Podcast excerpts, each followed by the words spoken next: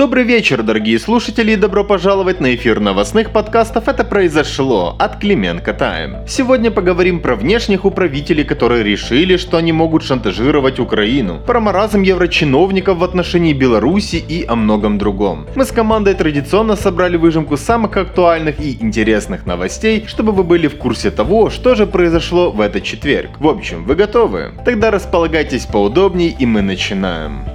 Прежде всего, генпрокурор Венедиктова подтвердила, что подписала подозрение нардепу слуге Юрченко, угодившему в коррупционный скандал. Об этом подробнее я рассказывал в позапрошлом выпуске. Что сказать, у Юрченко момент славы. Правда, не тот, которого он хотел. Свое решение Венедиктова расписала в виде некого эссе, мол, если мы не заставим себя сконцентрироваться на деле и ответственности, ради чего мы и занимаем эти кабинеты, все зря.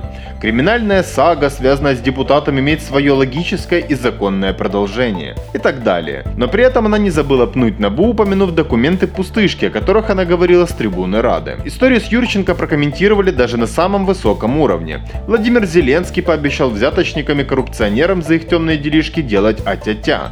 И сказал, что исключений быть не должно. Ну, знаете, как в той цитате «Украл, выпил, сел» и так по кругу. Свой грозный пост Зеленский подытожил словами о том, что время время для справедливости быстро проходит. И тут мы согласны. Время в принципе по многим пунктам проходит, и рейтинги, к которым мы еще вернемся, это подтверждают. Интересно, а будет ли время у наших правоохранителей посадить людей режима Порошенко? На них уже клима негде ставить. В общем, для уже бывшего слуги Александра Юрченко просят арест и залог в 6,5 миллионов гривен. Об этом сообщают украинские новости со ссылкой на свои источники. При этом нардеп с 15 сентября не приходит в Раду. Но несмотря на это, уже понятно, что в офисе Зеленского выгораживать его не станут. Вслед за гневным постом по Юрченко от Владимира Зеленского свою позицию по коррупционному скандалу с нардепом дали и в самом офисе президента. Пишут, что избранник потерял этические основания быть депутатом. Также ВП хорошо прошлись и по заявлениям, которые делали фигуранты этого дела. В частности, помощник Юрченко Фищенко. Они упомянули дерзкую манеру общения депутата, традиционно упомянув Майдан.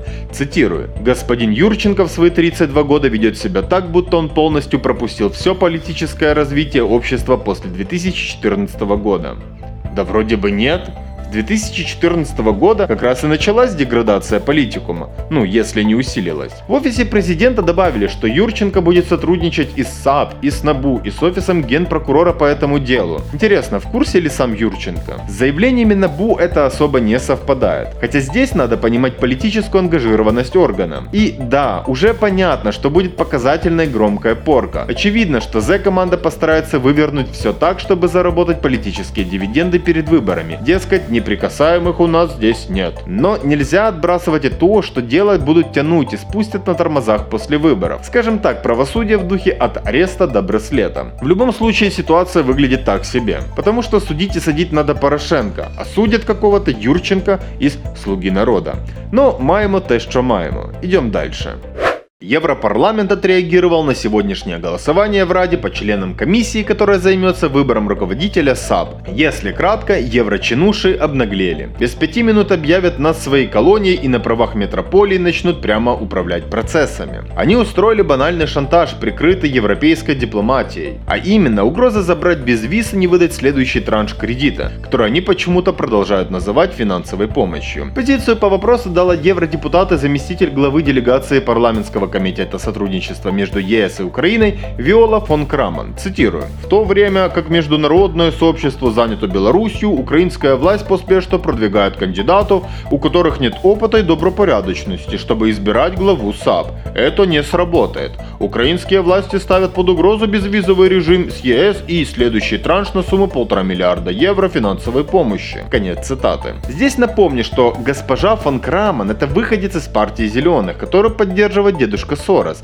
считая эту партию единственной последовательной проевропейской. Ну и да, в начале марта она заступилась за Сытника, намекая, что увольнение главы НАБУ противоречит обязательствам Украины в соответствии с планом действий по достижению безвизового режима. Поэтому ее безвизовый маразм я слышу не впервые. Также с подобным комментарием, правда без угроз по безвизу, выступить успел еще один депутат Европарламента, представитель группы Европейской народной партии по вопросам иностранных дел Михаил Галлер. По информации из открытых источников, источников партиями-членами этой группы являются Евросолидарность Порошенко, Батькивщина, а также Нарфронт и Самопомощь. Неловко вышло, да? Короче, по его словам, назначение сомнительных кандидатов в комиссию представляет риск для финансовой поддержки, которую Украине предоставляет МВФ и Евросоюз. Все эти заявления считаем абсолютно недопустимыми, прямым покушением на право государства самому определять руководство государственных органов. Подождем реакции ОП и Рады. Не включили бы хоть заднюю. А вообще мы советуем хороший вариант ответа евродепутатам, который зашит в сериале «Слуга народа» в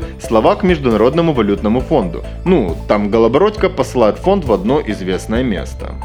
Вслед за вчерашним опросом по оценке украинцами ситуации в стране от рейтинга появилось исследование Research and Branding Group. Ситуация здесь, надо сказать, чуть более оптимистичная. Так, согласно опросу, проведенному с 5 по 15 сентября, наблюдается относительное равновесие довольных и недовольных своей жизнью. 49% опрошенных дали положительный ответ, против 46% пессимистов. Кстати, период, когда большинство респондентов были удовлетворены своей жизнью, это первое собрание парламента 9 созыва, то есть сентябрь сентябрь-октябрь 2019 года. По поводу эмоций, превалирующих у населения в отношении властей, показатели такие. 44% не доверяют, 23% безразличны, 16% поддерживают, 12% уважают и 5% ненавидят. Интересные показатели по теме, в каком направлении в настоящее время развивается ситуация в Украине. Чуть больше половины опрошенных ответили на вопрос в духе «где-то правильно, а где-то нет». Чуть более трети ответила негативно. А вот что касается доверия и недоверия украинским структурам, ситуация следующая. Топами по доверию являются волонтеры, армия, атошники и церковь. А топами недоверия стали политпартии, суды и парламентарии. Президенту Украины доверяют 38%, а не доверяют 55%. Самый интересный момент для нас в этой ситуации – это высокий уровень доверия армии и ветеранам АТО. На фоне недоверия к госорганам и судам у нас перспектива поддержки в обществе военной диктатуры. Вообще на эту тему можно долго рассуждать, но я жду ваших ответов на вопрос, почему именно так, в комментариях. А теперь вернемся к евромаразму, но уже на международной плоскости. Евродепутаты сделали заявление, в соответствии с которыми считают Координационный совет оппозиции Беларуси, знаете чем? Временным представителем народа, и они поддерживают новые выборы в республике. Также Европарламент постановил, что не признает Лукашенко президентом и поддерживает введение против него санкций. Так а в чем же маразм, риторически спросите вы? Сейчас объясню. Спойлер, он связан с Посполитой, то есть с Польшей. Речь Посполитая выступила с предложением создать для Беларуси стабилизационный фонд. Польский премьер-министр Матеуш Моровецкий планирует, что его размер составит не менее 1 миллиарда евро. Цитирую. Фонд должен быть, конечно, значительный. Такой, который в нынешней ситуации позволит стабилизировать ожидания инвесторов. Как минимум 1 миллиард евро на этом этапе. Но подождите, это еще не все. Моровецкий к тому же добавил и то, что в этот фонд должна также вложить средства только не смейтесь. Россия? Вообще забавно видеть, как в Польше распоряжаются российскими деньгами. Прямо таки представляем себе, каким это удастся. Но у нас другой вопрос. А кому, собственно, эти средства планируют вручить поляки? По вариантам на сейчас это экс-кандидату Светлане Тихановской, давно выехавшей за пределы Беларуси. Кстати, теперь ее нужно величать президент света. Она же Инстаграм завела с таким ником. В такой логике, ну, зовите меня Наполеоном, потому что у меня высокий рост. Ну вы поняли. Вторым вариантом может быть Координационный совет оппозиции, члены которого либо арестованы, либо за пределами страны. Ну и фантасмагорический вариант. Эти деньги можно дать Лукашенко, как победителю выборов.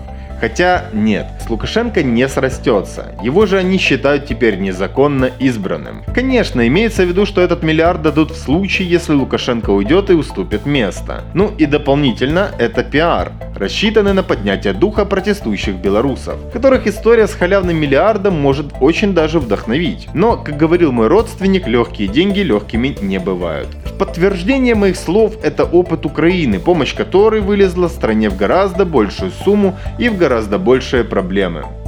А на этом, друзья, пока что все. Рады будем видеть вас на нашем телеграме и YouTube канале Клименко Тайм, а также на нашем сайте. У нас всегда много чего интересного для размышлений и для того, чтобы всегда быть в курсе актуальных новостей. Ну и да, вступайте в клуб друзей, вся информация о нем в закрепленном сообщении в телеграм-канале. Хорошего вам настроения и до новых встреч. Обнимаю.